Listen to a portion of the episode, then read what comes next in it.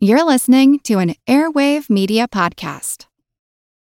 This episode is brought to you by Shopify. Whether you're selling a little or a lot, Shopify helps you do your thing, however you cha-ching. From the launch your online shop stage, all the way to the we just hit a million orders stage. No matter what stage you're in, Shopify's there to help you grow. Sign up for a $1 per month trial period at shopify.com slash special offer, all lowercase.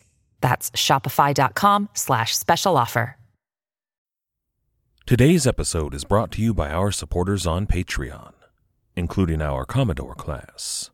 That's Commodore's Obvious, Misfit, Sean, Lee, David, Torso and Pinches, Matt, the Snarlin' Sea Dog, Hangman Strain, John, Sir Rancid Cheese, Shelby, Andrew, Axios, Vanderwood, Richard, Hartman, Skipper, the Sextant, Brian, Cap'n Crunch, Roger the Jolly, Vibran, Artemis Killmeister, Keelhaul Chris, Carcos, Sean, Rotary Coast, MD, Ghost 750X, Lost Again, The Navigator, Vasios, Doc Lindsay, Pitlock, Ward, Workman, Chairboat, Gunsway Sally, Cannon Monkey, Rum Runner, Madam Anita Sparrow, Heifei, Bull, Vertigon, Rumgut, and Bootstrap Spade. I'd also I'd also like to welcome our new quartermasters, Evan, Brandon, the Gecko, Nathan, and Kevin, as well as our newest Commodores, and the Snarlin' Sea Dog.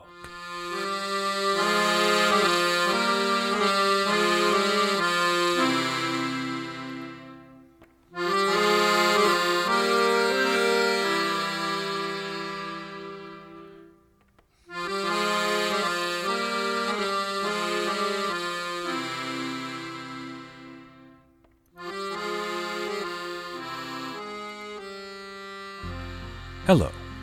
Welcome to the Pirate History Podcast. My name is Matt. Thank you for listening. Last time, we introduced the major players in the southern theater of Queen Anne's War. There were the Spanish in Florida, and we talked about the Spanish under a Don Andres de Arriola. Arriola was the founder and governor of Pensacola, but there was another Spanish governor over in St. Augustine. Jose de la Cerda. Now, the power balance between these two men is a bit confusing to me, because de la Cerda was clearly the senior magistrate in Florida. The governor of St. Augustine was a bigger deal than the governor of Pensacola, but Arriola sat on the viceroy's council. It seems almost like the viceroy of New Spain was telling de la Cerda that, you know, you're still the big dog, but there's someone nipping at your heels, so don't screw it up. The Indian allies under the Spanish in Florida weren't really allies at all. Really, they were more of a subjugated people. They were the Appalachian Indians. However, the English were in the habit of killing and enslaving the Appalachian people, so they were willing to fight for Spain as long as it kept them nominally free. Up to the north, you find the English proprietorship of Carolina under the administration of Governor James Moore. Moore was a very recent appointee, and a lot of what is going to happen today was planned before Moore entered office.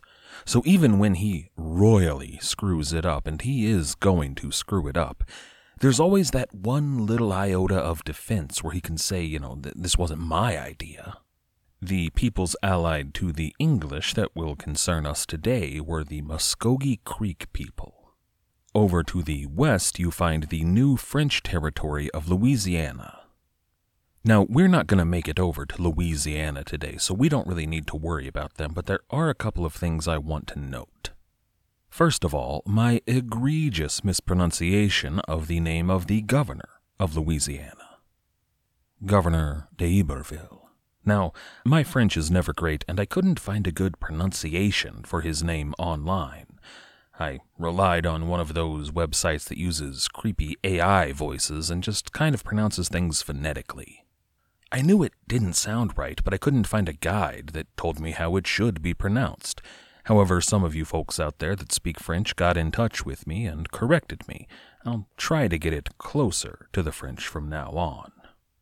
The other thing I want to mention is that at this moment, d'Iberville was not actually in command in Louisiana. He was up in French Canada and later in France. The man who was actually in charge in Mobile was his younger brother, Jean Baptiste Lemoyne de Bienville. Now, Bienville was busy exploring the site of what would eventually become New Orleans. It was actually Bienville that would found the city in about 15 years' time. But while he was away, the French in Louisiana were busy moving all of the reputable, honorable colonists from Biloxi to Mobile. Mobile had bigger walls, better guns, and more soldiers. They were also building proper accommodations for all of the ladies of the Louisiana colony, which left Biloxi basically devoid of reputable, honorable people. But there were still plenty of people there. They were just the less reputable, more dishonorable sort. Mostly privateers, freebooters, fugitives, and prostitutes. In short, the people who were about to become a whole new generation of French pirates. But there's one man who was not there that I want to make note of here Olivier Levasseur. Levasseur was trained as an architect back in Calais in France. And I've got differing sources on his early life, none of it's too clear. Some say that he was still in France at this point, others that he was in America, probably at Mobile.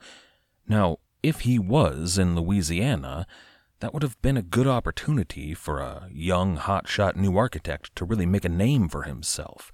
You know, he can build the fort and put his name on it, the, the governor's manor house with his name on that. A ton of famous architects made their bones in the New World doing exactly that. But it's worth noting that in just a couple of years' time, Levasseur was going to make a pretty radical career change. He was going to secure a commission as a privateer, and then, later, he was going to abandon France entirely in favor of the pirate republic at Nassau, where he would be known as La Buse. For now, though, let's leave France behind and focus on the English and the Spanish, who are about to come to some pretty devastating blows. This is episode 316 Queen Anne's War, Part 2. For the time being, France was more concerned with her enemies on land than establishing an armada of privateers, though that time would come. But at this moment, the English were pushing ever farther into territory that the French also claimed. The English were building forts and trading posts in areas of what would eventually become northern Georgia and Alabama. Their main interest in the region was not furs, but slaves. They were trading for pelts, and in the future there would be a major market for them, but right now what the English really needed was labor to work their many plantations.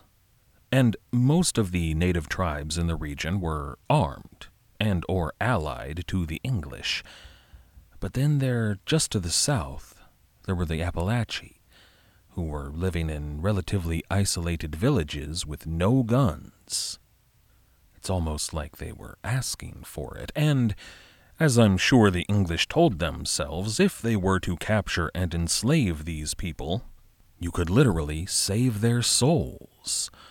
Right now, they're being taught the religion of the Spanish papists, so really, it's good and righteous to snare them in everlasting bondage, you know, God's will. Now, this was the part of the deal that their former allies, the Chickasaw, really didn't like. They did not like enslaving people. The Muskogee Creek people, though, really did not like those Apalachee, and if they were to be wiped out, then that would give the Muskogee Creek a great deal of new land they could inhabit. So, for the past couple of years, the Creek had been raiding Appalachian settlements and carrying off captives to sell to the English. Now, no one in Florida, Spanish or Apalachee, was happy about this, but they really didn't have the resources to launch a counterattack. Then, in 1702, news arrived that England had declared war on Spain. The war was on, and De la Cerda and the Spanish Floridians still didn't have much in the way of guns or manpower, but there was a ton of pressure for him to go out there and win some battles. De la Cerda organized a militia to march on the English settlements in contested territory. In his book Queen Anne's War, Michael G. Laramie describes the Spanish presence in that militia as a few dozen men which, you know, that's not a lot. However, they did have fully 800 Appalachian warriors with them, which sounds like a lot, and it is, but again, they didn't have any guns. They just had bows and tomahawks. And even at this point, if the Spanish had wanted to arm the Appalachian, they didn't have the guns to do so. As always during this period, Spanish guns were few in number, behind the times, and usually in poor repair. Now, for the record, that's about to change during this war. The Spanish are going to undergo a huge rearmament campaign, a modernization campaign, and that was beginning to take hold on the continent, but here in the Americas it hadn't yet trickled down. The English, on the other hand, had fantastic guns. They were using the very best flintlock muskets available in America. Now, over on the continent, they had better guns, and those would eventually make their way to the colonies, but for now they were still the best available in this hemisphere. However, their pistols were top of the line. Really, the best pistol design anywhere in the world. I'm talking here about the Queen Anne pistol. This firearm is going to change the game in an almost unbelievable way. It was a flintlock pistol, so you didn't have to light a wick whenever you wanted to fire, but by this point that was pretty standard issue. The real innovations in the Queen Anne's pistol were twofold. First, it was a breech loading pistol. That means that the barrel separates from the rest of the gun in the case of the Queen Anne pistol, it had to be unscrewed, but that was still way faster than a muzzle loader. Instead of the cumbersome and time consuming task of packing down a packet of powder, you just unscrew the barrel, set the ball in a little groove, and then add in a powder packet. You screw the barrel back on and fire. This innovation cut reloading time about in half. They made the Queen Anne pistol militarily viable. And I hear you saying out there, but don't pistols have far less range than a full on musket? And traditionally, yes, that's true. But the Queen Anne pistol had one other innovation that was world shaking. Honestly, it was. The Queen Anne pistol was rifled. If you're not familiar with the idea here, muskets at the time were mostly what they call smooth bore. That means that the barrel was really just a long pipe with a smooth interior. When they fired the gun, the ball would just kind of bounce around inside until it left the barrel, and you would hope that it flew in a mostly straight direction. Rifling, though, involves etching this spiral groove pattern on the inside. That spiral makes the ball, and later on a bullet, it makes it spin inside the barrel in a very tight circle. When it leaves the barrel, it's still spinning, like in a, an American football. It makes it fly faster and farther and much, much straighter. Now, rifling wouldn't catch on in long guns for about another hundred years, but a pistol with a much, much shorter barrel, we're talking about like four or five inches here, it was a lot easier to etch with a rifling pattern. And since it was a breech loader with a barrel that separated from the rest of the firearm, if you messed up the rifling, which had to be done by hand, but if you messed it up, it wasn't a big deal. You didn't lose the whole gun, you just melted down the iron and forged a new one. Now, rifled Queen Anne pistols still weren't being, you know, mass produced, not to specifications across the industry, because to do it right, you had to use a rifling pattern that matched the size and shape of musket ball you used. Which means that if you wanted this fantastic new gun, you had to buy your ammunition from the guy who sold it to you, kind of the Apple charging port of the 1700s.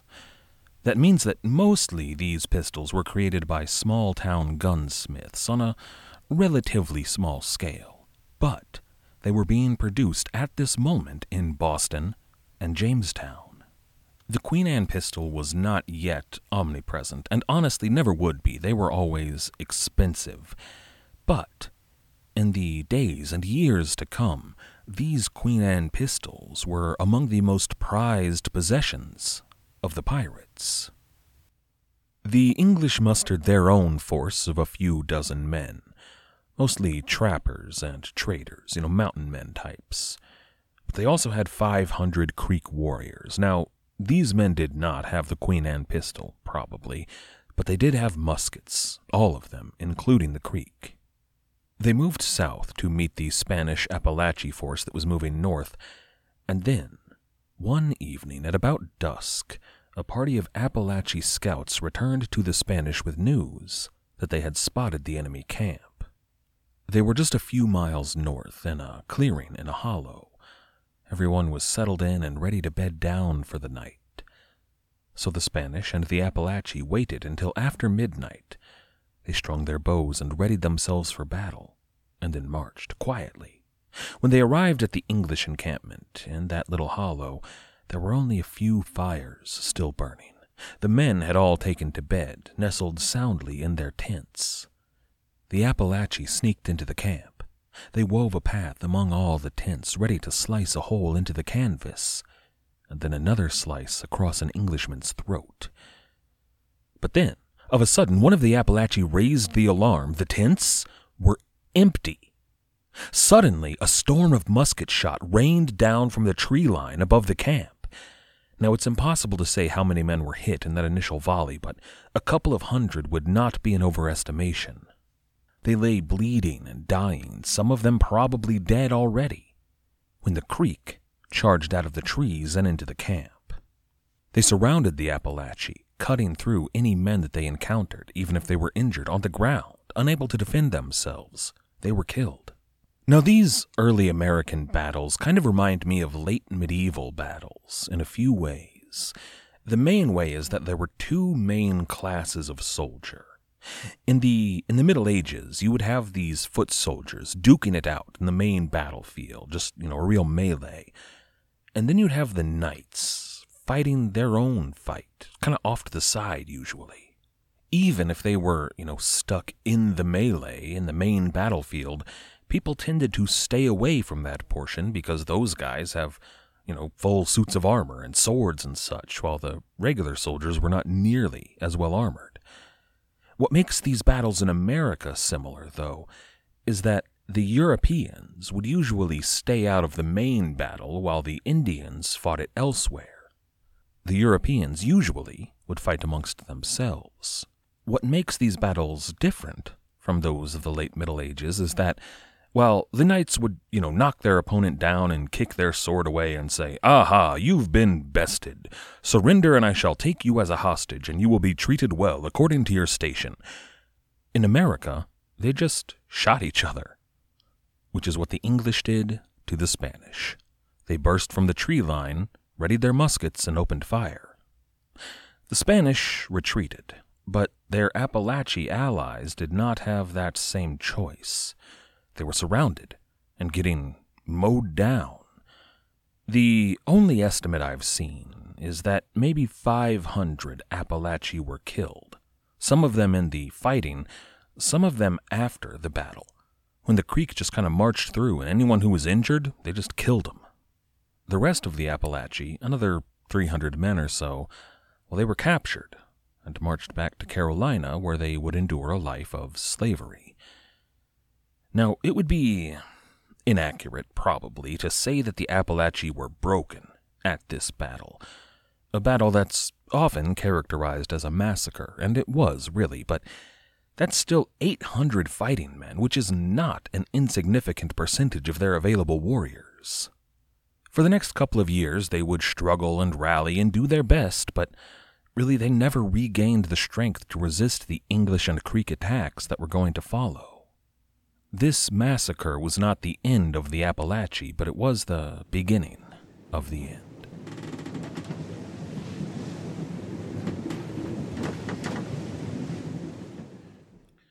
Napoleon Bonaparte rose from obscurity to become the most powerful and significant figure in modern history.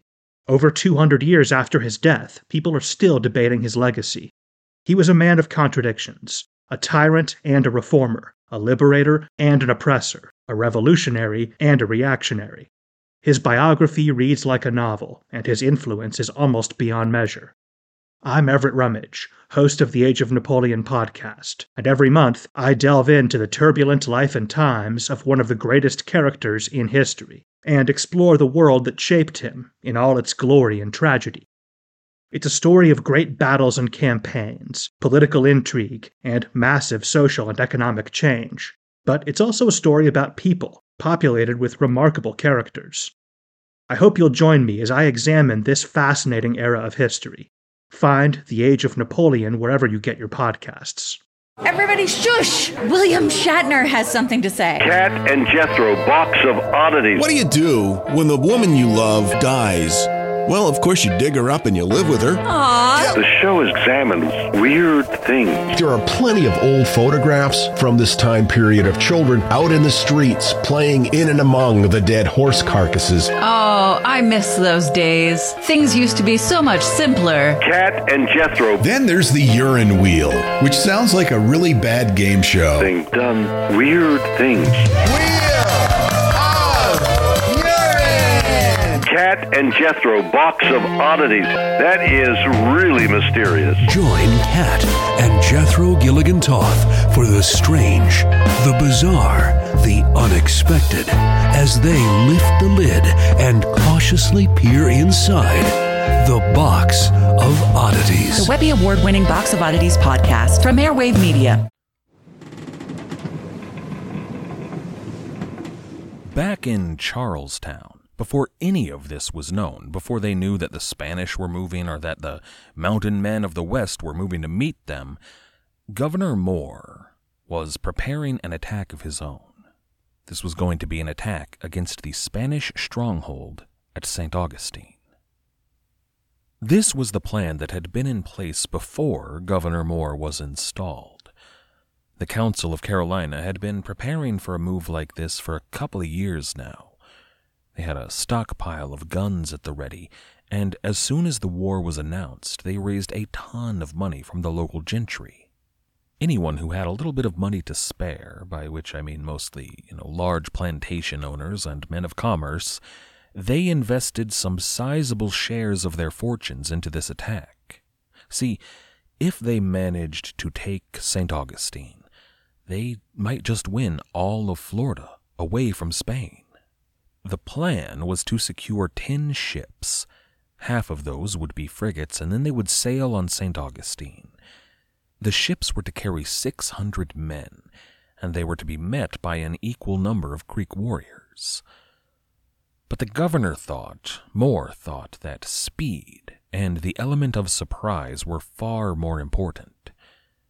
He thought that if they got lucky, they might even be able to take St. Augustine before the Spanish knew they were at war.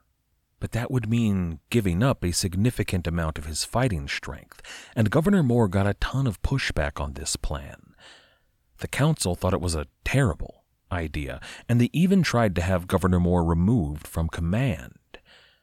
But then the news arrived that a Spanish force was marching into Carolina and that a force of English and Creek warriors were marching south to meet them. And Moore went to his counselors and said, See, St. Augustine is stripped of soldiers right now. They're all on the march. If we move now, we can get the drop on them. We can take the city with minimal casualties and hold the walls against them when the soldiers return. But we have to go now. The council was still unsure about this plan, and Governor Moore, but they really didn't have anyone else to lead the expedition. Moore was the only one with the experience, and this was what he wanted to do, so, reluctantly, they agreed. The rub, though, the problem in all of this is that if they were to sail as soon as Governor Moore wanted, they would have only 400 Englishmen, and none of their Creek allies were ready. There were 13 ships available in the harbor there at Charlestown, but they were all sloops or smaller than sloops. There were no frigates there, which means that there were no large guns. You know, a sloop carried guns, but they were smaller than the kind of mortars, the siege cannon that were favored by artillerymen. The guns on board a sloop just were not big enough to batter down a stone wall. But Governor Moore figured that if they moved quickly, they'd be fine. You know, they could take the fort without mortars, right? However, the English did stop on their way down the coast.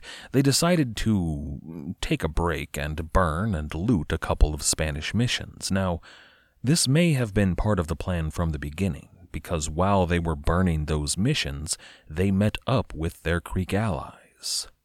Moore put a hundred of his men ashore, led by a Commander Robert Daniels, who were to lead the Creek to St. Augustine.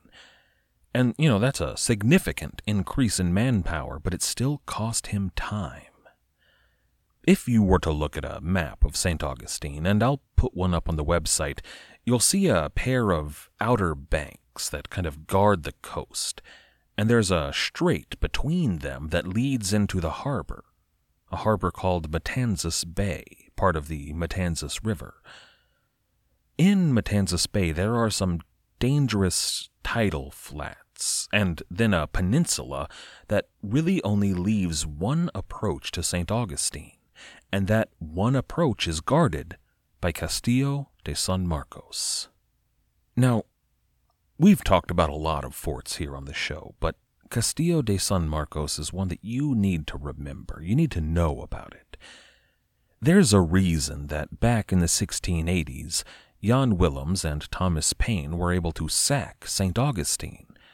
But Ben Hornigold and Ed Teach never even tried. It would have been suicide because of Castillo de San Marcos.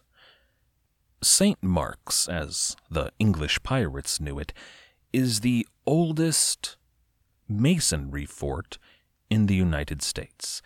And you got to be kind of careful here when talking about this because there are other stone forts built by southwestern Native Americans back to the, you know, 1300s. But using European style masonry, this is the first. And here in 1702, it's still brand new. It was only about six years old. It was completed back in 1695. Prior to that, there had been a wooden fort on the spot, but that was burned down by Robert Searle, a buccaneer and contemporary of Henry Morgan. Searle was awesome, and I, I realize now that I never really talked about him in the depth that he deserves. He was a pirate, operating without a legitimate letter of marque, and he was doing so from a base at Nassau, of all places.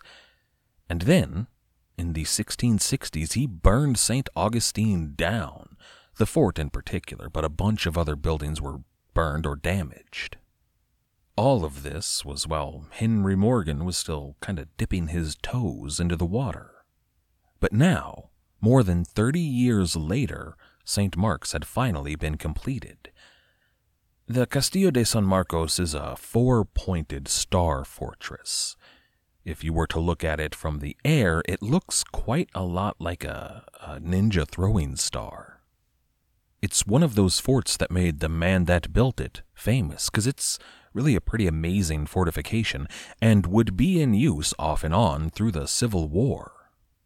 Governor Moore and his ships reached St. Augustine on 8 November 1702, but they realized that they would not be able to approach by sea They did not have a pilot who knew the treacherous waters and shoals and sandbars on the approach to St. Augustine.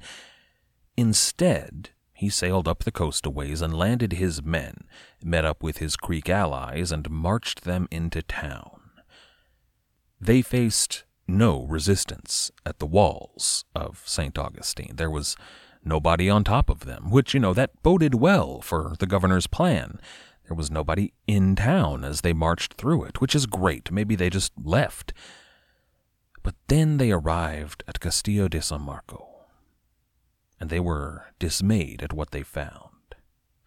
Moore wrote to the Council of Carolina, quote, We find the castle much stronger than hath been represented to us by any person. The walls of the castle were tall and strong.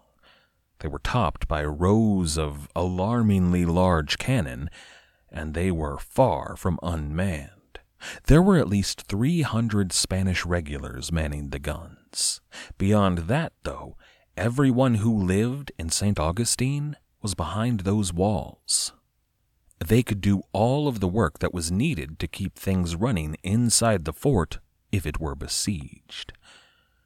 Moore didn't know it, but they had almost the entirety of St. Augustine's food supplies behind those walls, including an entire herd of cattle. They had a well, a source of fresh water, and even a fully stocked and manned clinic.